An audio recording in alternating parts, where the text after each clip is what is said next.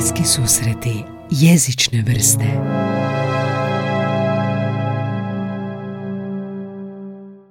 lijepo ime Vernesa. Hvala. Či, či vjerojatno go zovu Venesa greškom, jel da? Vanessa, Venesa, bilo kako, ali s obzirom na to da je tako neuobičajeno ime, odazivam se na sve. Da nalikuje na to. Na svaku Vanesu se okrećem. Pa Vernesa, dobrodošla u podcast, a, u prvi hrvatski jezični podcast. A po prvi puta imam čast razgovarati sa astrofizičarkom. Hvala lijepo na pozivu, baš mi je drago biti ovdje. A, što je, u biti, kako se postaje astrofizičar? Ja znam da smo se mi kao klinci bavili astronomijom, ali ne može, ne može se studirati astronomija. Jel tako još uvijek? Kako u se... Hrvatskoj, tako je, u Da. Hrvatskoj se ne može. Jedine zemlje za koje znam u kojima se može diplomski ili dodiplomski napraviti za astronomiju su Srbija i Austrija. Mhm. Međutim, u ostatku svijeta se treba završiti fizika prvo i onda nakon toga doktorirati astrofizika ili Astrofizika. astronomija ili nešto tome srodno i tako postajete konačno profesionalni astrofizičar. Astrofizičar, ali onako astronom možda je više čak, uh, kad čujemo taj opis neko je astronom, je se misli amaterski ili onda profesionalno kao astrofizičar? Ovisi, ovisi tko tu kaže. dakle, u današnjici u profesionalnoj astronomiji i astrofizici se zapravo astronomija i astrofizika koriste kao san- sinonimi. tako da, um, možda je najkorektnije reći profesionalni astronom ili profesionalni astrofizičar. To je onda distinkcija nas koji se bavimo znanstvenim radom ili radimo na nekim institucijama, ali to zahtijeva doktorat iz astrofizike. I onda imamo amaterske astronome koji se bave iz ljubavi astronomijom. Mhm, amaterski, to smo mi bili. Jeste bili ast- astron amater? Nisam nikada. Niste nikad? Kao, nikada. a- Ima zapravo dosta astrofizičara koji nisu nikad bili amaterski astronomi. Kako nažalost astronomija nije dio školskog programa, zapravo jedini doticaj pravi sa astronomijom kojeg čovjek u ranoj dobi može dobiti je kroz neko društvo gdje bi se mogao baviti amaterskom astronomijom. Mhm. Ja nisam nekako naišla na tu priliku u životu, tako da sam... Nije bilo u školi tipa grupa astronoma? Ne, ne, ni u jednoj školi u kojoj sam ja bila se Mhm, Da, kod nas astronomija nije bilo, da, kod nas je bilo astronomsko društvo.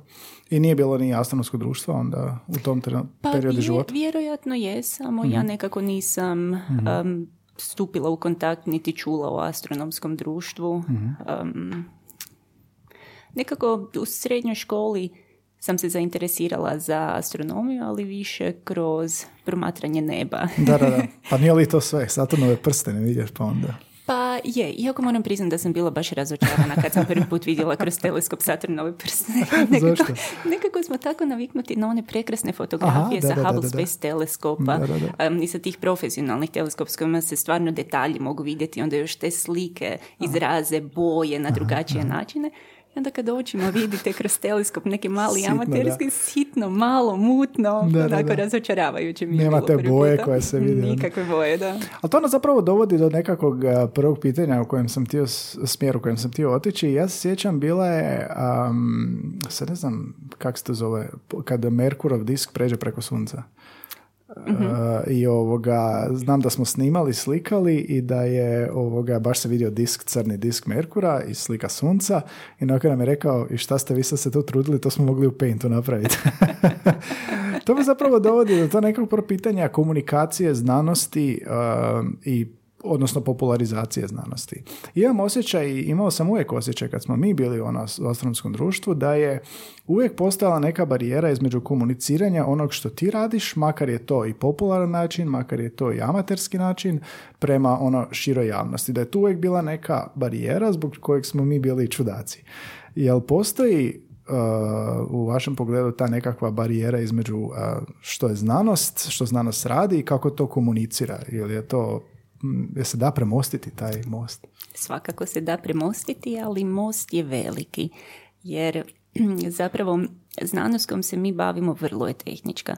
I poanta naših istraživanja, pomalo smo kao istraživački novinari, dakle bavimo se nekim radom, nekim istraživanjem, radimo eksperimente, skupljamo teleskopske podatke, računamo, na- radimo neke proračune, da bismo odgovorili na pitanja jedno vrlo široko pitanje je kako se galaksije razvijaju tamo negdje od ranog svemira do danas primjerice. I onda publiciramo znanstvene radove u znanstvenim časopisima. Dakle, slično kao novinari, ali kad biste pogledali jezik u tim znanstvenim radovima, vrlo tehnički, pun nekih žargona koje razumiju zapravo ljudi samo iz tog područja koje se bave, ne čak ni općenito astrofizikom, nego tim područjem astrofizike. Dakle, to je potpuno nerazumljivo za bilo, ga, bilo koga tko je izvan toga područja. Popularizacija je objasniti zašto se time bavimo, zašto je to važno i što to točno radimo, općenitoj publici. Dakle, i dijete bi trebalo moći razumjeti čime se bavimo. I to je apsolutno drugačiji jezik kojim se mora govoriti kada se govori takvoj publici. Kao dva jezika onda. Upravo tako. A, jezik koji je rezerviran za one koji čitaju te radove i jezik popularizacije. E sad ovo je s djetetom je super analogija kao jel ovoga moguće spojiti te dvije stvari da se djetetu objasni ovo znanstveno na način da razumije vrlo jednostavno? Uvijek je moguće. Uvijek je moguće. znanstveni radovi naravno imaju jako puno detalja, jako puno tehničkih detalja, ali konceptualno se naravno može objasniti mm i malome djetetu da razumije. mm Jeste to pokušavali? Da, da, jesam. I zapravo moj princip je nekako, zato sam ispomenula djecu, pokušati uvijek ono što želim prenijeti širokoj publici, svesti na način prikaza da bi i dijete moglo razumjeti. I mhm. nekako mi je to generalno pravilo kad uspijem svest priču na to da mislim da bi bila objašnjiva i razumljiva djetetu, onda mislim da sam postigla svoj cilj. Ovo će sad biti nezahvalno pitanje, ali imamo možda primjer tako nečeg. Ne moramo konkretno od riječi do riječi, ali jel postoji ovoga da se sjećate baš takav primjer toga kako smo iskomunicirali nešto na jednostavan način? Um, pa, sjećam se, sjećam se zapravo jednog primjera sa uh, jedne, uh, jednog intervjua, skupnog intervjua za seminare koji su se bavili popularizacijom i znanstvenom aktivnošću, vođenjem grupe i slično. To je bio selektivni proces u kojem um, je sudjelovalo nešto nas, dakle iz, um, izabirali su tko će uh smjeti sudjelovati u tom procesu i jednu kolegicu su pitali kako bi fuziju u zvijezdama objasnila djetetu. Zanimljivo. I ona se dosta zapetljala u tome, dotišla je u tehničku stranu. Mislim da to je bilo dosta i stresno ovako na licu mjesta. Smisliti kako djetetu objasniti fuziju u zvijezdama stvarno nije lako. Ali mislim da je to zapravo bio trenutak kad mi se ovo osvijestilo. Dakle, ako djetetu možete objasniti da ste zapravo postigli cilj. I u biti um, recimo nastanak zvijezda bi se mogao, um, fuzija u zvijezdama bi se mogla konceptualno prikazati djeci kao oblak koji se počne urušavati sam u sebe i onda postaje sve gušći i topli, onda u jednom tijenu u jednom se trenu upali svjetlo, samo ovako kao primjerice kada prekidač stisnete i onda vam se svjetlo upali na pa lusteru ili lampi. Super, jednostavno, da. Tako da konceptualno to je mhm, to. I onda tu mhm. ima jako puno detalja matematike, ali to ovisno o uzrastu. Dijete odraste, upiše astrofiziku, astrofiziku e, i ovoga... I onda kad očekuju integrali. da, da, onda to objasni. Ali ne, ali to je takav i prirodan proces. Um, dobro, govorili smo malo o ovom znanstvenom dijelu, odnosno stručnom. Meni je uvijek bilo fascinantno koliko je engleski zapravo dio toga. I znam da kad smo radili web stranicu smo pokušali na engleskom imat još u srednjoj školi i da smo ovoga prevodili tipa gornja i donja konjunkcija, da smo prevodili krivo kao upper i lower i onda vidiš u izvornim materijalima da je to ovoga superior inferior, čini mi se. E, I dosta je zapravo tu engleskog, je li to polazni jezik za u znanosti je engleski polazni mhm, jezik. Mi mhm. čak na fakultetu, na, dakle na fizici i na višim godinama imamo literaturu na engleskom. mm Tako da, Isključivo kao? Pa nije isključivo, mm postoji literatura i na hrvatskom, ali mnogo, ako ne i većina literature na engleskom. mm I kako je tu, ovoga, jer se onda zapravo, uh, ne znam, je li prvi kontakt, je li prvo učenje kroz engleski ili je kroz hrvatski, to na toj više razini? Ovisi da li ste bili, rekla bih, amaterski astronom. Pretpostavljam mm da kroz ove ranije faze, ako u školi pristupite astronomiji, to je naravno na hrvatskom, ali mm kako se bližite profesionalnoj astronomiji, sve više engleski postaje polazni i jedini jezik. I, ka- I kako im je to bilo uh, u početku tipa ovoga, jel se se lako snašli? Mislim, ipak je to stručna terminologija. Um, pa da, krene se problematično sa nekim frazama, mora se uložiti vrijeme i trud da se nauče te fraze. Primjerice, sjećam se kad sam počela doktorat u Njemačkoj, iako u Njemačkoj to je bilo na Međunarodnom institutu gdje je službeni jezik bio engleski. I često sam pred kompjuterom u riječniku, nekom online riječniku, zapravo hrvatske fraze pretvorila na engleski. E, pretvarala na engleski. Deset godina kasnije kad sam se vratila u Hrvatsku radila sam obrnuto jer Mhm, sam zaboravila zapravo hrvatske fraze, odnosno nisam ih nikad ni naučila jer je astrofizika tako zapravo specifična. Neke fraze nisu ni prevedene na hrvatski pa vam treba dosta i kreativnosti da dođete do hrvatskih Kao nema fraza. istu značnicu, pa se opisno pre... pre- kao? Tako je, tako. Mhm. Znači, cijelo vrijeme je kao prilagođavati se na engleski i ovoga znati usvajati terminologiju.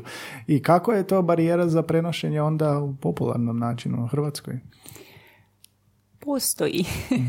Tako da zahtjeva kreativnost, odnosno uložiti se u to da se neke fraze pa i po prvi puta stvore, primjerice. Tako da primjerice za astroučionicu um, surađujem i sa lektorima jer um, mislim, needless to say, potrebna je suradnja stručnjaka i ljudi koji su um, studirali hrvatski jezik da se nađe prava terminologija na hrvatskom. I kako to izgleda? Je li ovoga plodonosna suradnja? Je li ovoga Je, uspije? je, je. Pa to, o tome neka sude drugi koji čitaju astroučionice, ali mislim da je. Ja sam jako zadovoljna. Um, napreduje ta suradnja dosta, tako da jedna od ideja je isto da sada napravimo jednu bazu sa frazama iz astrofizike, um, engleskima, odnosno njihovim prijevodima na hrvatski, jer primjerice svaki diplomski rad iz astrofizike koji se radi na fakultetu, svako malo me studenti pitaju kako prevesti ovu frazu na hrvatski, kako ovo na hrvatskom reći. Zanimljivo. Tako da mislim da bi nam bilo korisno da imamo neku bazu negdje Kao neki online. glosar. Da, Mhm, da. mhm. I koje bi tu, ono, prve, šta prvo pada na pamet? Koje tu svakako fraze moraju ući? Idemo baš konkretne neke, neke ovoga Pa izraza. evo recimo jedna od trivialnih nije ni fraza galaksija ili galaktika. Aha, aha. Galaksija ili galaktika? Jo, to sam znao, jel postoji razlika? Pa nema zapravo konkretnog rješenja, dopušta se i jedno i drugo, tako da ćete na HRT-u čuti galaktika od nas profesionalnih astrofizičara galaksija. Nešto mi zvoni kao da se prepirao neko oko tome prije, da? Je, je, je, bilo je dosta prepiranja i postoji jedan tekst od kolege Darija Hrupca um, na internetu koji se baš bavi tom tematikom i ta riječ je um, u struni, koliko se sjećam. A, strukovno nazivlje, da, Da, da, super stranica, da. A ovako što se tiče engleskog, koji trebalo bi uprizoriti, prevesti na hrvatski, jel postoji Um, ovoga? ima, ima dosta fraza, recimo the, um, uh, circumnuclear disk je primjerice jedna koja mi je sad prolazila Da, da, da. um, kroz, kroz neku nastavu. Um, i, I nije trivialno, dakle to je disk koji ide oko središta, oko Aha. središnji disk, ne Oko znam, središnji. ne znam, stvarno Okolo ne znam, treba, središnji disk, da.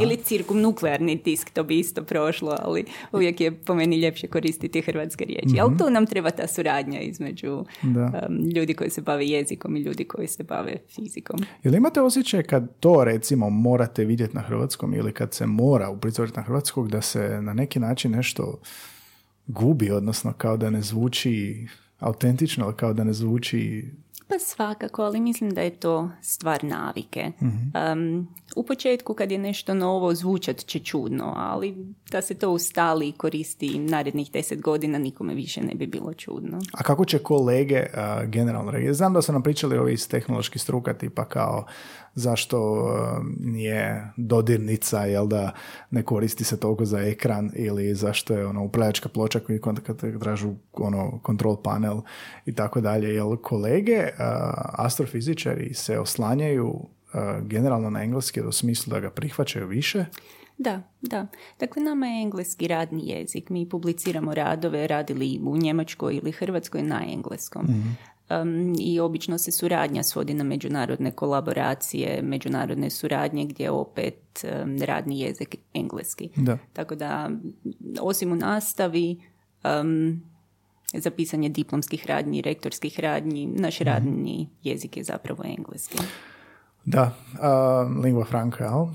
Pogotovo sa terminologijom. Ha? Uh, ok, ajmo malo o astroučionici spomenuti se. Što je astroučionica, osim što zvuči kao što je. Nema veze sa astrologijom, moramo da nije, reći. nije, da.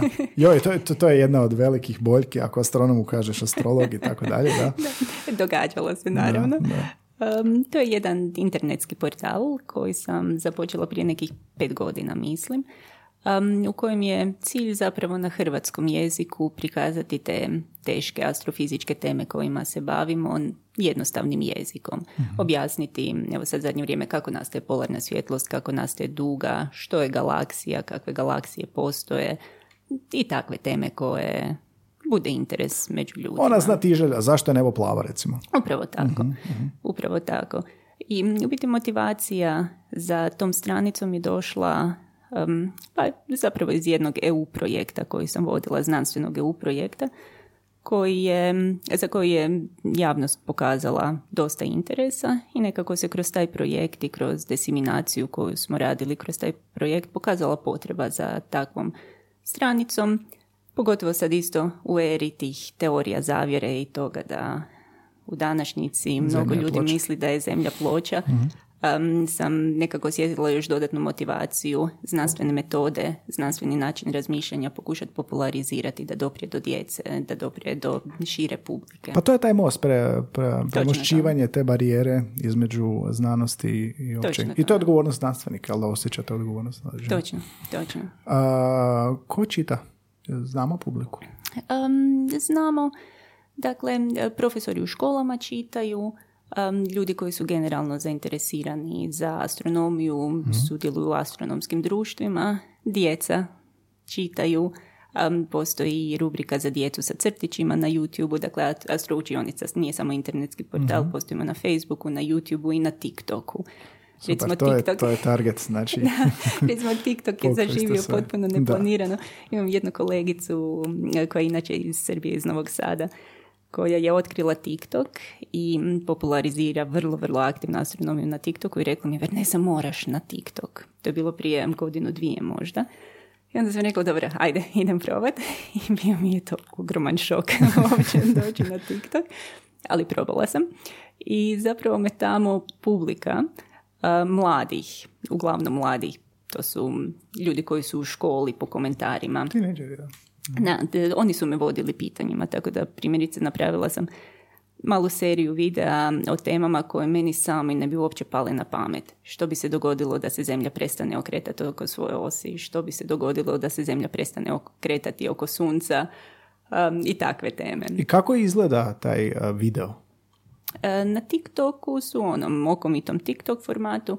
Ja sam se odlučila za malo drugačiji pristup, tako da su videi rađeni u um, onim profesionalnim programima u kojima um, postoje slike i videi u pozadini koji vode kroz temu. Mhm. Znači niste vi na kameri, nego je... I ja sam na kameri, ali moje lice je tamo negdje ispred, ali zapravo cijeli filmić vode slike grafika i animacije. I, animacije. Da. Mhm, mhm. I kratki su. To je, to je još izazovnije.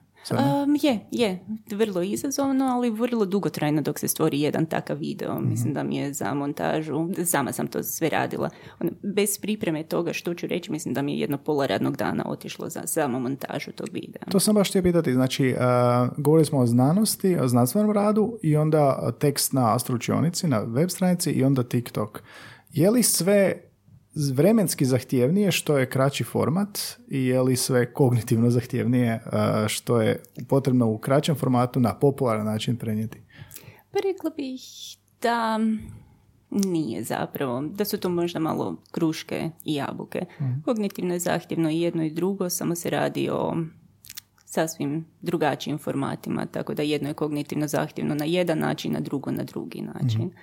Što se kraćenja tiče, jest, mislim da je kraćenje zapravo zahtjevno samo po sebi izvući one tri bitne informacije iz teksta od 20 stranica. Da, da, da. primjerice. I to je nešto što susrećem a, kod studenata, Mhm. to je nešto što moraju naučiti. Da, to je velika Lakše boljka. napisati 30 stranica Da, nego da. sažetak od 200 riječi. Da, preciznost, jel?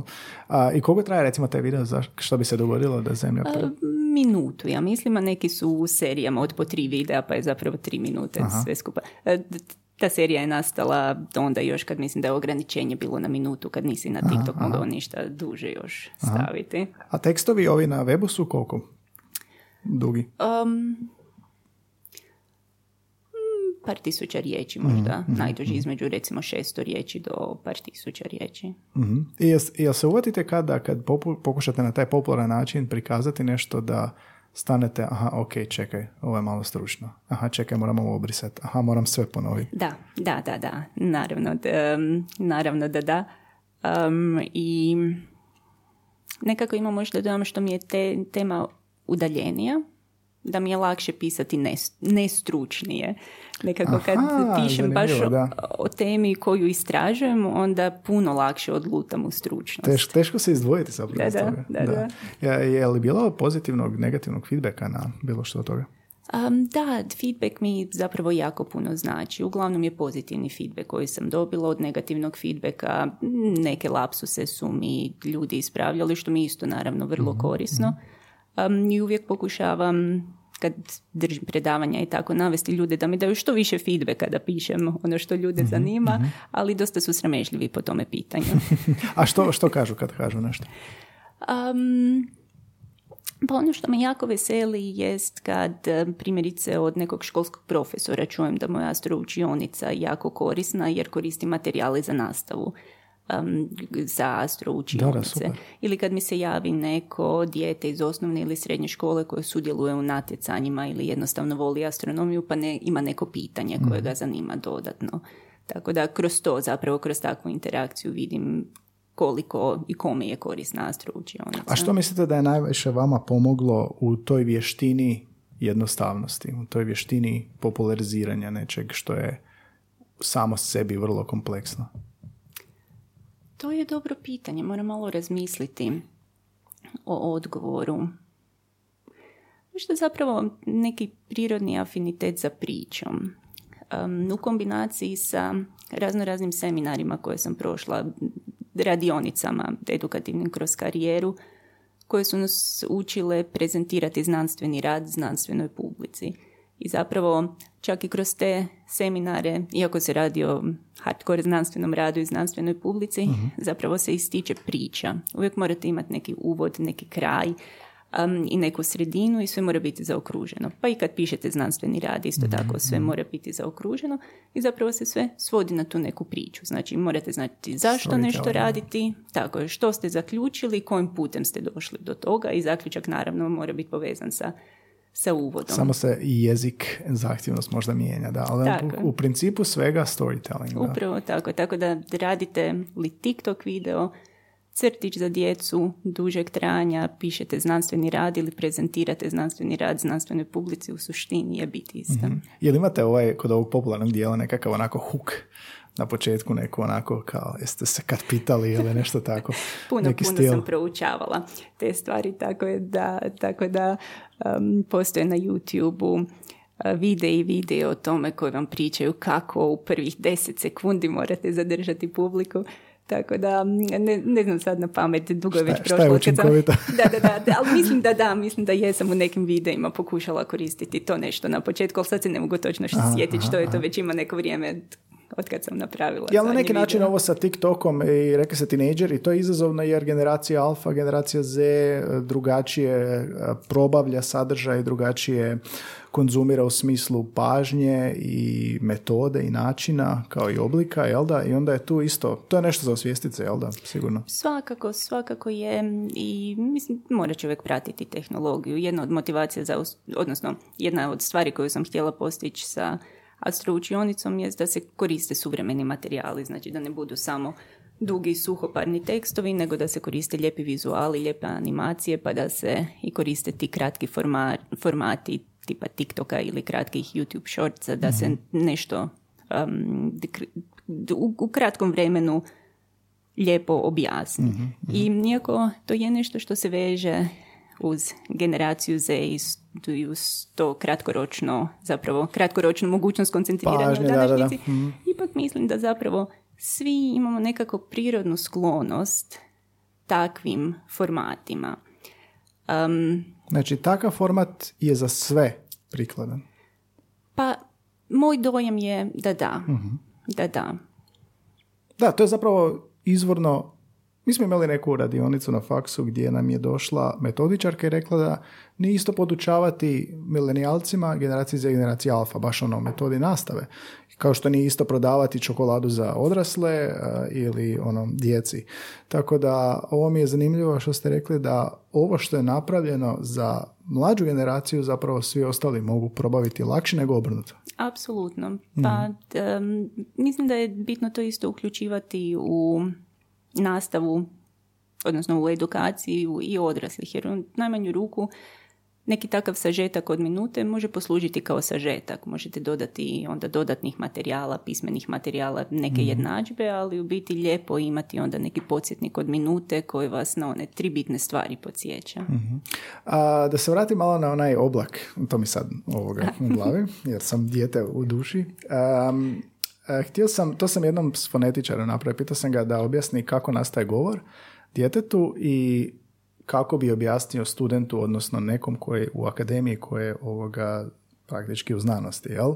Pa bih htio uzeti, ali ne bih sam postavio pitanje, nego da uzmemo tako nešto, može to sa, sa fizijom, sa fuzijom, jel, što je bilo, a, da probamo uzeti dva objašnjenja, čisto da čujemo tu razliku, da si osvestimo tu razliku za bilo kakav koncept, za bilo kakvu pojavu u astrofizici, astronomiji, da, da probamo možda u par rečenica objasniti kako bi to bilo za dijete, i kako bi bilo za nekog u znanosti. Koristeći bez ikakvog filtera svu tu stručnu terminologiju, ako je moguće što kraće. Znam da je ovo jako zahtjevno i očekivano i teško i bezobrazno.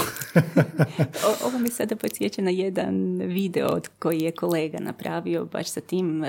tema su bile crne rupe, odnosno aktivne galaktičke A, jezgre. Tema, I onda je u tom videu e, Poslaću vam link. I onda je u mhm. tom videu prvo razgovarao sa djetetom o toj temi, onda je razgovarao, mislim, sa srednjoškolcem ili tako nešto, ili srednjoškolkom o toj temi i onda sa kolegicom koja se bavila uh tom temom. Onda se baš vide ti različiti načini komunikacije. Um, ne znam, uh hoću li sada uspjeti. Pa dobro, bilo šta. ali, ali evo mhm. recimo crne rupe. Um, popularno uh, objašnjenje crnih rupa koje se um, najčešće koristi je da su crne rupe um, dio prostor vremena u kojem je gravitacija toliko jaka da je se niti svjetlost ne može osloboditi. To je, je to popularan način? E, to je popularan način, ali to je točno. Mhm, Samo je mhm. rečeno jezikom koji, koji je popularan. Um, kad bi to isto probali ovoga na astrofizikalni, odnosno fizički način objasniti, nisam za... Pa, evo, u najmanju ruku moglo bi se reći to bi možda bila srednjo, srednjoškolska razina, crna rupa je dio prostor vremena u kojem je brzina oslobađanja brža od brzine svjetlosti. E pa odlično, Rekli odlično. Smo isto, ali na srednjoškolski način, dakle nekome tko mora znati što je brzina oslobađanja. Da, i to se radi u fizici u srednjoj školi. Tako je, mm tako je. Mhm. Možda čak i u osnovi, ne znam točno. Da, da, da, da. I to je ovoga već taj dio napredniji. Baš je diskurs tako je, podložen godina. A onda bi se kasnije na fakultetskoj razini govorilo um, o um, singularitetu u Schwarzschildovom rješenju um, Newton, uh, pardon, Einsteinovih jednadžbi polja iz kojeg izlazi da je prostor um, sukladan prostoru oko crne rupe. Primjerice. Odlično, da. A ne, ali, malo super, sad spetljano ne, ne, ne, ali govorim, super, ali... Super, super je vidjeti tu razliku uh, komunikacije, tu dubinu i ovoga pretpostavljanje predznanja koje je potrebno da bi se to shvatilo. Da. I zapravo sve objašnjava jedno te isti pojam. Da. Jedno te isto, da. S tim da ovaj, ovo objašnjenje za dijete, za, za ono bijeg svjetlosti, nije ništa manje precizno od ovog ne, Ne. Samo se koristi bježanje, što mm nije riječ koja Tehnički se inače... baš da bježi. Tako je, mhm, dakle mhm. nije da bježi čovjek bježi, svjetlost, mm foton svjetlosti ili val ne bježi, to nije terminologija stručna, mhm, ali lijepo konceptualno dočarava zapravo što se događa. Dobro, ovo mi je super primjer, drago mi da sam pitao i super ste to ovoga, uprizorili, baš mi je, baš mi je ovoga, muči me što ne znam ovaj treći, nije ni za očekivati. A, dobro, proveli ste dosta za vrijeme studija međunarodnih ovoga iskustva ste imali, jel? Spomenuli ste Njemačku, um, Max Planck, jel? Mm-hmm. je bilo kontakt s njemačkim ili je sve bilo na engleskom? Sve je bilo na engleskom, mm tamo službeni jezik je engleski. Um, bilo je dosta Njemaca, ali bilo je zapravo internacionalno, bilo je ljudi sa svakog dijela svijeta, Mhm. tako da službeno je sve bilo na engleskom. E, je li vaš engleski bio bolji od drugih? Kažu da su Hrvati, radila, da, kažu da su Hrvati jako dobri u od engleskom. nekih je, od nekih nije. Mhm, Ali hm, teško mi je procijeniti. Mhm. Svakako ja mislim u gornjoj polovici. Jeste se osjeti- osjećali dovoljno ugodno i u tom trenutku za sve? Mhm. jesam, jesam. Onda Kalifornija, je li to točno? Mhm. Kalifornijski institut za tehnologiju u SAD-u. Šta je to? E, to je, a to je opet u Njemačkoj, jel? E, Ne, ne, to je u SAD-u Je, je, u Pasadeni, to je institut. Mhm. matični institut Sheldona Coopera. Aha, aha, da, mislio sam MIT, ali nije, ovo mi podsjeća na nešto Caltech, drugo. Da, Caltech. Caltech, da. A, kak je bilo tamo? Super, super. Kak je bilo ovoga? Odličnih dve godine života koje sam tamo provela. Mhm. Um, institut je odličan, stvarno prekrasna, prekrasna atmosfera za rad, veliki centar astrofizike, um, kampus u praktički vječnom ljetu, proljeću u toj klimi Mhm, tamo je isto prekrasan sa um, puno otvorenog prostora po kojima se čovjek može kretat, šetat Mhm. sa ogromnim restoranom u kojem Je li možete... kao Big Bang Theory ili nije onaj neki set? Ne, ne, ne, ona, ona, zapravo ona, ona zatvorena prostorija u kojoj uvijek ručaju, ona me uvijek a, iznenađivala zato što izgleda kao neka prostorija bez prozora. Na Kalteku je taj dio gdje se jede zapravo jako otvoren, a, možete biti vani na klupicama i uglavnom ljudi jedu vani, a unutra, am, dakle gdje kupujete hranu, imate d- d- veliki je prostor i možete naći od, suč, od sušija preko pizza, um, stejkova do, Sad sam gledao. da, do, do, do azijske hrane, tako da stvarno je ogroman izbor. Pa spominjem to, taj, taj posjet uh, Americi, jel dvije godine, jel? Ko- kako je to utjecalo na vašu komunikaciju, na komuniciranje? To je već neko, onda to je znatno vrijeme koje provodite u strane zemlje na stranom jeziku, počinjete razmišljati više na tom jeziku. E sad u pogledu općeg možemo uvijek nešto reći, ali u pogledu ovog baš znanstvenog i ovog baš rada, je li se dogodilo nekakav onako više shift prema, prema jeziku, iako si cijeli život zapravo bio engleski? Pa prema jeziku možda bih rekla da ne, em, zato što je jezik toliko ustaljen međunarodne suradnje u kojima ima i Amerikanaca i Australaca i drugih ljudi sa native eh, speaking područja. Tako da u jeziku mislim da nije bio neki shift, međutim Amerikanci imaju zapravo malo drugačiji pristup od Evropljana i prema znanosti i prema komunikaciji. Oni su više onako ekstrovertirani i više ulažu u komunikaciju u kojoj postaje, postoji onaj pomozite mi sad oko hrvatskog salesmanship, onaj, onaj marketinški pristup, prodajni pristup. A to je zapravo... Čak i u neprodaji. Da, da, uvijek se nešto prodaje. Čak i ako se ne dobivaju novci za to. Dakle, Slušaj ako ovu ništa tezu za drugo, rad. ako je to upravo tako, ako ništa drugo prodajete svoj znanstveni rezultat. Dakle, že- kad kažem prodajete, znači ne dobivate novce za njega, ali želite da dopre Pitch, do ljudi. pitch, da, da. Tako je, pitch, točno to. Um, pa isto tako u popularizaciji zapravo želite da netko zapamti tu glavnu ideju, glavnu misao koju želite prenijeti. Dakle, opet je prodajete na neki način. A kako je to vidljivo u jeziku, u komunikaciji? Možda na primjeru? Um, evo, ovaj primjer oko crnih rupa. Um, to, to je recimo to. Dakle, oni slažu rečenice i slažu svoju priču na takav način da um, maksimiziraju mogućnost da ta ideja koju sad pod navodnicima prodaju se zadrži u nečijoj glavi. Pa to je baš kao slogan, recimo, onda u- za marketing, jel? Da, tako nekako, da. da. I, to, I to se, to se baš osjeći, osjeti način kako pišu recimo svoje prijave za teleskopsko vrijeme, za znanstveno financiranje. Baš je onako za naučiti. Vrlo kvalitetno se može naučiti takav pristup pisanju i storytellingu. Aha, to ovo što smo spominjali. Je li to onda malo obojaniji, malo slobodniji jezik, a naš je. više štur, malo... Je, je, je. Recimo, um, mislim da su ovakve fraze zapravo većinom od tamo uh, potekle. Um, jedan primjer, ne sad konkretno, ali samo primjer da dočaram ovo, da svjetlost bježi. Um, ili ta... Escapes, da, oni, oni govore to, da. Mm. Tako, ili da, ta, ta nekakva personalizacija, humanizacija tih znanstvenih stvari. To mislim da je nekako dosta tipično kad čitate nasine stranice koje populariziraju astrofiziku. Sve je puno tih nekih usporedba koje osjetite u svakodnevnom životu, koje onda oni uspiju nekako primijeniti na zvijezde, crne rupe i galaksije, da pobliže dočaraju šta se zapravo događa fizikalno u tim stvarima. Mislite da je to zbog jezika? Da jezik to lakše omogućava? Pa nisam stručnjakinja za jezik, tako da ne bih znala reći. Mislim, i vi ste prenijeli to što ste tamo očito o storytelling, ste prenijeli na stročionicu, a mislite da je to utjecalo nekako? Sigurno, sigurno, mhm. taj cijeli put. Na svakoj lokaciji na kojoj sam bila sam naučila nešto novo i nešto više, tako mhm. da svakako sam od tog američkog pristupa naučila dosta o tome A to kako ima smisla, da, da, totalno ima smisla baš to. Samo nisam uopće očekivao da to može biti dio tog ovoga dobro, popularno da, ali da neki način čak ono pristup da se kroz jezik prodaje više, kao da se plasira više, kao da se na neki način bolje komunicira. Da, to je takav neki dojam. To, to, je točno to, dakle komunikacija. Uh-huh.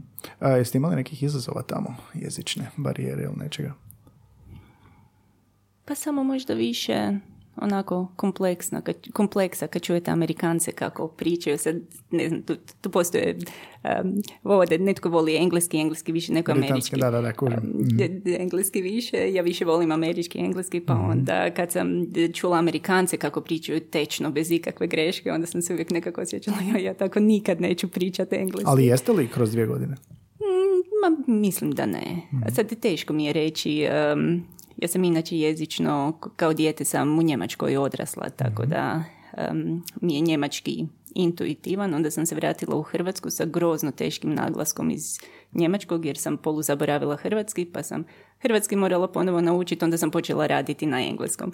Tako da ako mene pitate... tranzicija, da, to sam kasnije htio pitati kako je to izgledalo u rane dobi. Eto tako, tako da ako mene pitate što se jezika tiče, mislim da niti jedan koji pričam tečno, a to su hrvatski, engleski i njemački, ne pričam bez nekog naglaska, tako da ne, mhm, ne mislim da sam u Americi.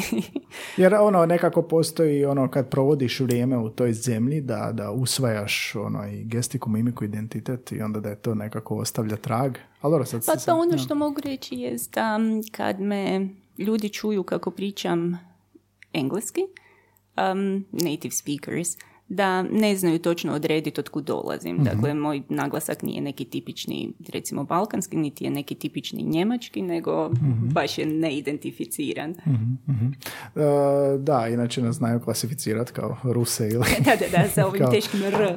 Balkance, da. Um, dobro, je li... Um, zapravo želim na neki pa, način pitati je li ovoga... Uh, da se vratim na ono barijeru, je li znanost na neki način introvertirani posao? Je. Um, ma i je i nije. Um, znanost u smislu fizike, odnosno astrofizike, svakako introvertirani posao u smislu toga da kad radite na istraživanjima ili proračunima, da, ima trenutaka, ima dana, ima mjeseci kad ćete provoditi sate i sate pred računalom i programirati da biste napravili proračun koji već morate mhm. napraviti ili grafove ili da biste napisali tekst koji morate napisati. S druge strane, tehnologija je toliko um, skupa u današnjici koju koristimo za naše eksperimente da teško da je se može financirati sa jednog sveučilišta, radi se o međunarodnim projektima. Mhm. Tako da se morate udružiti u timove mhm. i morate funkcionirati kroz timove. A čim funkcionirate kroz timove, morate znati komunicirati, morate znati surađivati sa drugim ljudima. Tako da bih rekla da je zapravo potrebno i jedno i drugo. Morate moći sami sa sobom satima biti, raditi istraživanja, ali isto tako morate znati komunicirati sa ljudima i raditi u timu. Onda je moje pitanje, jer postoji na faksu nešto što nekakav kolegi koji potiče, odnosno razvija te vještine? Tehničke radimo sada, radimo sada na tome i uveden je novi kolegi prošle godine i na doktorskom studiju isto uvodimo takve kolegije, odnosno to se često zove soft skills vještine, da, da, tako da sad počinjemo to aktivnije uvoditi. se zove kolegi soft skills ili? ne zove se, ne zove se soft skills. ne znam točno kako se zove. Aha. Dobro, jer često je ono zamjerka kao i kod te komunikacije tehničkih fakulteta da se često vidi možda taj jezični dio, odnosno komunikacijski dio da je ograničen. To vama, pretpostavljam, nije bio problem? Pa ne bih rekla, rekla bih da sam se dosta educirala u tom polju uh vani, te soft skills vještine se puno više prepoznaju nego kod nas, tako da kroz svoju karijeru sam prošla dosta tih edukacija da se popravim u komunikaciji, da li pismeno i za...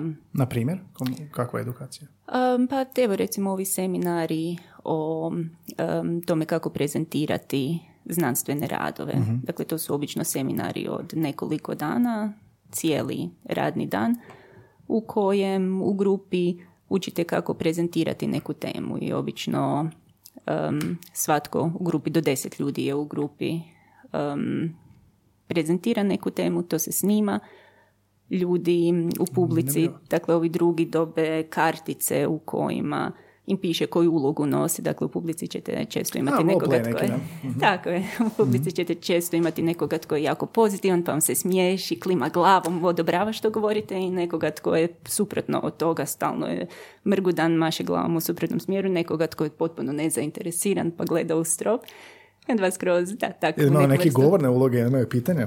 Tako je, netko, mhm. se, netko se dubacuje u riječ, netko postavlja pitanja kasnije. I onda je vještina kako ovoga reagirati tako. na to. I onda se zapravo uči, dobijete neku teorijsku podlogu o tome što je bitno u prezentiranju.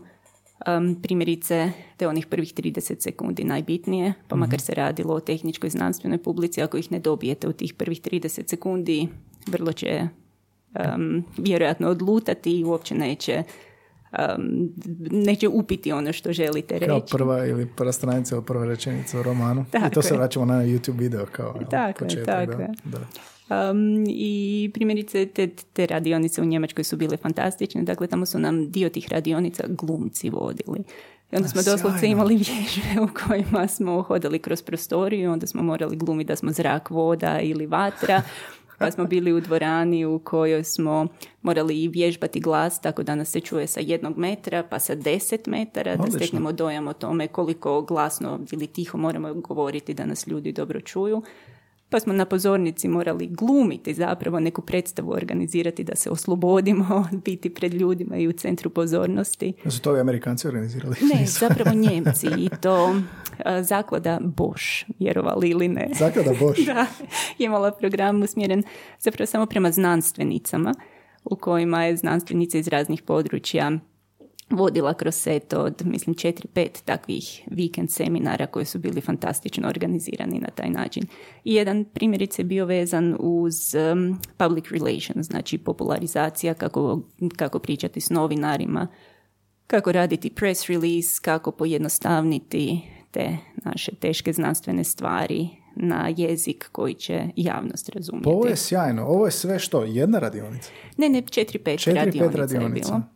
I Ljudi za... iz privatnog sektora i glumci su nam vodili te radionice. I za kog je to namijenjeno? Za znanstvenike? Za znanstvenike fizike? Za znanstvenice. Za znanstvenice. Tako je. Um, prirodne znanosti su bile, kad sam ja bila, fizika, matematika, ne sjećam se je li biologija bila uključena, um, kemija i imali su te radionice isto za drugačije vrste znanosti. I koji... Iste radionice, samo za drugačiju publiku. Je to fakultet organizira? Ne, ne, zaklada Bosch. Aha, ali, ali, čudan je koncept. Ali šta je dakle, zaklada Bosch? Je to u sklopu? Dakle, Bosch, Bosch, veš mašine, alati i tako. Oni u Njemačkoj barem, ne znam da li u Hrvatskoj imaju zakladu u kojoj su eto razvili, ja mislim na inicijativu te jedne organizatorice, takav program. Znači to je zaklada koja je htjela utjecati na društvo očito da um, counteracta, dakle da se suprostavi ovom disbalansu između žena i muškaraca na vodećim pozicijama u znanosti, pogotovo u prirodnim znanostima. Onda su smislili, odnosno proučili temu, zaključili u čemu bi mogao biti problem i onda su oformili te radionice, set od 4-5 radionica na temu, na te teme koje su učile znanstvenice konkretno, koje su selektivno bile izabrane.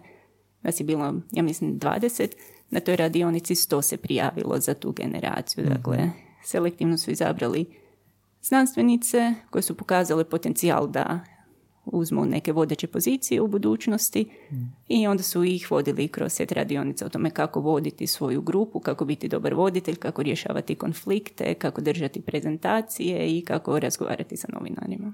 Ovo mi je sjajno. Jel to nešto što pokušavate ovo što ste rekli da uvodite? Točno to, da. Jel imamo osjećaj da je kod nas to puno više potrebnije ne sad samo ono žene, nego općenito na toj razini, jel da? Te, te sve vještine, soft skills. Jel, imamo osjećaj da Hrvatskoj to potrebnije nego... Pa mislim da nam nije potrebnije nego što je to drugima potrebnije. Mislim da nam je potrebnije razumjeti da to svakome treba. Da, da, da. I krenuti konačno s tim. Dakle, ja sam u znanosti 20 godina sada već i prvi takav seminar sam imala kao doktorandica, znači prije 20 godina, dok je ovdje čini mi se onako još uvijek dosta ustaljeno da to zapravo nije potrebno i premalo se po meni ulaže u u edukaciju u tom smjeru. Iako zapravo i važnije, za često i... Vrlo je važno, da. da. da. A, radite na faksu i predajete? Da. da. Koje kolegije držite? Držim kolegi Galaksije. Galaktike? ne, zove se Galaksije kod nas. Aha. Um, ja od ove godine držim novi kolegi koji se zove opažačke astrofizičke tehnike gdje studente učimo o tome kako teleskopi funkcioniraju i dobit će um, konkretno iskustvo sa teleskopima, čak i u suradnji sa Višnjanom gdje će napraviti mali projektić. S koradom. Tako je, tako je. Onda držim jedan kolegi koji se pak zove moderne astrofizičke metode. To je kolegi u kojem studenti rade male istraživanja koja smo za njih pripremili, um, na temelju kojih onda moraju napisati kao mali članak, mhm. mali izvještaj, ali u obliku znanstvenog rada kakav će pisati ako postanu znanstvenici i držim jedan kolegi koji se zove Odabrana poglavlja iz astrofizike i tu obrađujemo crne rupe. Taj mi je jako dragi. Sve se vrti oko ovog što smo ispričali, da, pa zanimljivo. Da, da. kako studenti Znači, govorili smo o generacijama, jel da to su, što je, koje su to godina sad? Četvrta i Četvrta peta. I to su izborni kolegi. mm Kako ovoga, je li ono što smo spominjali s TikTokom, je li to povezano s ovim u pogledu kako studenti reagiraju na sadržaj, kako obrađuju sadržaj, kako ga vi prenosite što najbolje rezonira? Pa je, dosta. E, sad zadnjih godina čak vodim jednu svoju osobnu anketu sa studentima i jedno od pitanja je da li više volite PowerPoint prezentacije ili da se kredom raspisuje po ploči jer izvode mm ne možete izbjeći u fizici. I odgovor im je PowerPoint prezentacije. Koristim dosta isto animiranih materijala u svojim prezentacijama kao i na astro učionici i imam dojam da studenti jako dobro reagiraju na to. Mhm. Um, čak i pogledamo neki dokumentarac um, o astrofizici i na to isto dobro reagiraju i čak su mi ove godine rekli da što se izvoda tiče da ne bi da ih raspisujem po ploči nego da bi da ih skupa prođemo red po red kroz PowerPoint odnosno PDF u kojem su dani izvodi. A onda ovo sa teleskopima, je onda to zahtjevnije jer ne može se pisat, nek se mora uzeti teleskop, pa će se morat ovoga upravljati To, to, ćemo, to ćemo još vidjeti. Uglavnom bit će drugačije, ali bit će i kreativnije. Tako da mislim da će se to više svoditi um, na nešto kao istraživački rad, jer u istraživanjima često idete opažati na neki teleskop, tako da će to biti sveobuhvatniji projekt u kojem će se morati osmisliti što će se raditi, isplanirati, kako će se to raditi, onda mm na kraju analizirati, interpretirati. mm Um, nešto što sam još htio pitati je spolno, rodno neutralni jezik. Um, dosta u zadnje vrijeme pogotovo bitno. Htio sam pitati je li u pisanju znanstvenih radova, je li, je li i u astrofizici, je li to prisutno, je li primjećeno negdje ka, i što su tu nekakve, vjerojatno ste imali edukaciju o tome, ili ste prolazili nešto što je ovoga nekakve smjernice, jel se vidi to i u polju astrofizike? Vidi se, kako ne. Primjerice u znanstvenim radovima ne toliko, jer engleski način pisanja je bili vi jedini autor na članku ili bilo više autora, mm uvijek se piše u prvom licu množine. Što se tiče konferencija, uvijek dobijemo neke smjernice o tome kako se pravilno ponašati na konferencijama um, i na nekim sastancima se krene sa upoznavanjem tako da se svatko predstavi cijeloj grupi I primjerice zadnjih godina na tom jednom sastanku se predstavljamo i kažemo koji pronoun da se koristi za nas, jer isto se mora uzeti u obzir da nas ima sa svih strane mhm, svijeta, iz mhm. Azije, SAD-a, Australije, Europe i onda osoba za sebe zamoli se da kaže da li da joj se obraća sa she, he, they. Mhm, da, da, to je zanimljivo, to je ovoga koji na opisu na Instagramu da ljudi stavljaju i Znači i na toj razini, jel da, znači baš je sve prisutno. Je, je. kod samog pisanja radova, jel postoji nešto što, želim pitati, jel postoji nešto što se počelo izbjegavati? Odnosno, rekli ste u znanosti 20 godina. Je se nešto promijenilo u načinu na kojem se piše i komunicira? Ne, znanstveni jezik je, rekla bih, isti. Mhm. Um, vrlo je čist, vrlo je egzaktan, vrlo je tehnički, vrlo je suhoparan i dosadan ako hoćete, mhm. ali prenosite informaciju bez ikakvog uljepšavanja. I to je ostalo isto i to je u biti kako treba biti znanstveni mhm, tekst. A ovaj storytelling, to je za prodavanje znanstvenog teksta? Pa storytelling mora biti prisutan i u znanstvenom radu, ali više u tome kako što upisujete. Dakle, uvod mora imati neku motivaciju zašto radite taj rad koji opisujete u rezultatima u konačnici. I onda završavate sa diskusijom koja mora biti um, primijenjena na onako općenito što bi moglo biti. Um, dakle, tu, tu imate slobode i staviti neke hipoteze koje još nisu istražene. Ali opet to mora biti ukomponirano u priču koja, koja je povezana sa uvodom i sa mm, diskusijom, mm. odnosno zaključkom. Mm. Jeste kad imali medijski um, istup, odnosno jesu vas kontaktirali iz medija za komentar nekakve pojave? Um, Nam recimo kao je pomrčina, pa onda pitaju kao ovoga astronome gdje će se vidjeti kako, zašto i tako dalje. Ne mogu se sjetiti. Obično, mhm. obično zapravo oko Rada Korlevića kontaktiraju za to ili ne znam tko je, ili Dorijan Božićević bio, malo me kontaktiraju zapravo za to. A, I da vas kontaktiraju, jel vam to ovoga u pogledu ovog što, što smo pričali, dobar izazov u smislu medijski, koji nije, mislim je to popularan način, ali medijski ipak možda čak i ono taj publicistički stil je možda izraženiji u smislu te sažetosti, da se ne shvati krivo, da se ne čita između redova, da se ne ograniči pa nemam, nemam loših iskustava sa mhm. medijima mm u tome pogledu, u ovim stvarima u kojima sam sudjelovala. Um, tako da znam o čemu pričate i često najlazim na razno razne naslove koji su vrlo populistički. Mhm. Svaki komet ili meteor koji se otkrije je potencijalno opasan. Ubojica, Ubojica, da, da. mm Uništit će zemlju.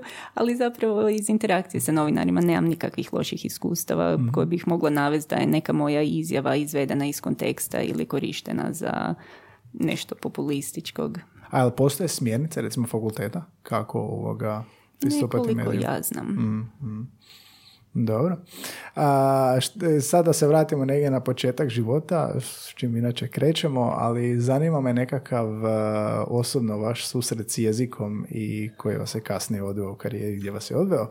Ali spomenuli ste njemački, pa hrvatski, ponovno učenje hrvatskog. Koji su nekakvi ti bliski susreti s jezikom u ranom razdoblju života? Rođena sam u Zagrebu, i tu sam živjela do svoje šeste godine kad smo se preselili u Njemačku, u Minhen gdje sam bila do 11. Tako da sam od šeste do 11. u Njemačkoj išla u školu. Mhm. Na njemačkom provodila život i njemački mi je postao intuitivan. Dakle, kao dijete sam ga naučila i dalje ga pričam bez da razmišljam o padežima ili tako nekako. Mhm. međutim, imala sam jako, jako teški naglasak kad sam se vratila u Hrvatsku i morali su u obitelji sa mnom jednu godinu dana sjediti. Ali bilingvalno ste odrasli od šeste? To jest, od šeste kad se do jedaneste. Ne znam mm jel se to zove bilingvalno, još uvijek ako se tek sa šest preselite negdje, ali mm vjerojatno je još dovoljno rano. Ne, hoću pitati i hrvatski i njemački se, se tako, učili. Da, tako je, da. Išla sam u njemačku školu, tako da mm cijela nastava, edukacija je bila na njemačkom. A doma se govori hrvatski? Doma se govori hrvatski, da. A, čeg se sjećate to kod povratka i naglaska i svega, jel Što, što još, što to znači? Teško nam je vjerojatno većini shvatiti što to znači, što se moralo raditi nakon izostanka iz Hrvatske u tom razdoblju formativnom malo. Sjećam se da mi je bilo izrazito teško jer su obrazovni sustavi drugačiji i hrvatski je puno napredniji bio, barem tada, tako da sam imala jako puno za nadoknaditi. Zanimljivo, um, više manje sve osim engleskog. U engleskom sam bila naprednija i bolja od vršnjaka u Hrvatskoj, ali recimo matematika, latinski uopće nisam imala, u klasično su me upisali u mhm. Hrvatskoj. Um, I hrvatski primjerice sam morala nadoknaditi u potpunosti. Tako da bilo je tu jako puno stresa, jako puno učenja. Ali što, što nadoknaditi? Stalno želim dobiti kao primjer naglasak, ok, ali što? Što nadoknaditi? Um, pa evo primjerice, čitanje titlova. To, to je zapravo, mislim, jedan vrlo, vrlo zgodan, možda i šokantan primjer. u Hrvatskoj djeca već u prvom razredu, drugom razredu mogu pratiti titlove. U Njemačkoj je sve sinkronizirano i u školi zapravo na lektire ne polažu ništa, niti na brzinu čitanja.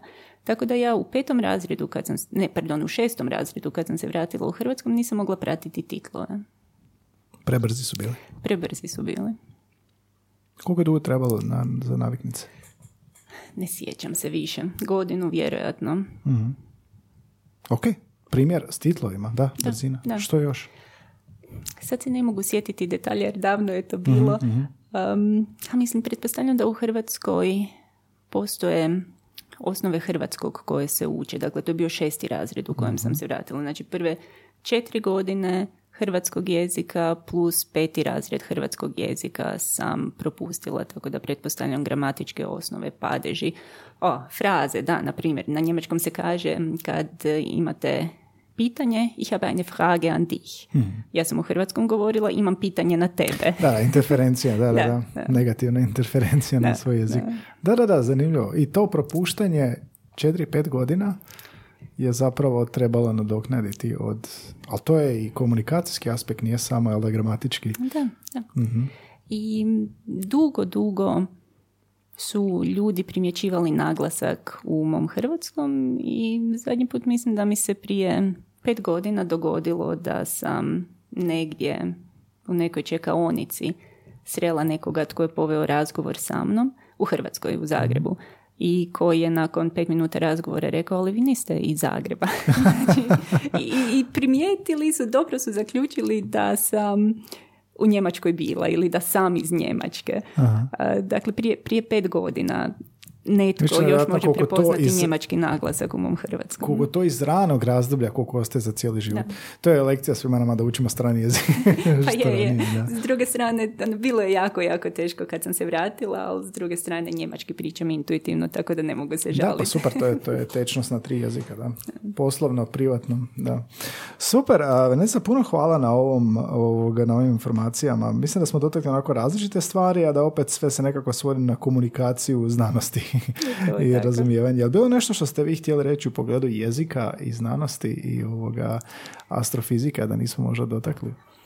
Pa jedino što bih možda htjela reći je da bih voljela da ima više suradnje između ljudi koji se bave jezika, jezikom i nas stručnjaka, da nekako u sinergiji um, obogatimo naš hrvatski jezik za ove stručne fraze koje koristimo i u fizici i u astrofizici. Mislite više kao u pogledu struna što radi pa tako, prevodi? Tako, mm tako. Mhm. Možemo da malo objasniti strunu kad smo već kod toga, ovoga, vjerojatno i vi koristite u svom poslu. Ja je koristim, da, mhm. nisam sudjelovala u, struni, ali, u struni, ali to je stručni riječnik u kojem se mogu pronaći fraze koje, stru, koje u stručnom jeziku koristimo, dakle objašnjenja prava terminologija. Bilo bi prekrasno obogatiti strunu za još astrofiziku fizičke i fizičke terminologije. A kako ju koristite?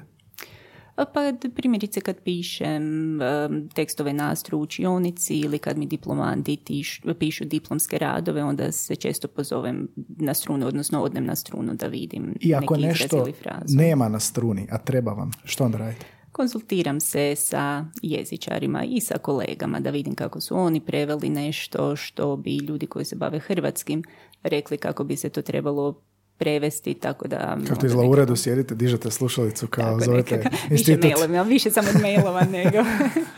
Kao, više se to svodi na ljude koje privatno poznajem koji se bave jezikom, nije da službeno zovem institute. Da, ali zanimljivo je to što kažete, da bi trebala postojati neka sinergija i veća suradnja između tog dvoja. A struna je na neki način to, jel? Je, je, struna je odlična. Mhm. Još da postoji nekakav način zapravo edukacije ili konferencije, ne znam, ali postoji baš to jezično, znanstveno, konfer... Nisam povezanost. se susrela Da, da, da. To je zanimljivo. Možda će to biti dio i kolegija vašeg ovog što nudite. Možda. Da. Možda u duhu ovog što smo pričali, onda a, se postavlja pitanje koje postavljam svakom gostu, a to je, Vernesa, što je onda jezik za vas ili što je jezik astrofizike? A to, to ovo bi trebalo biti jednoznačno zapravo u kontekstu ovog što smo pričali jezik jednako engleski. Engleski, Ili moglo bi se možda reći jezik jednako sve. Sve, da, super. Ok, odlično. Taman pitanje koje trebamo za kraj. A, puno hvala na gostovanju i ovoga, hvala na vremenu i sretno sa svime. Hvala na ugodnom razgovoru. Hvala, pozdrav, Bog.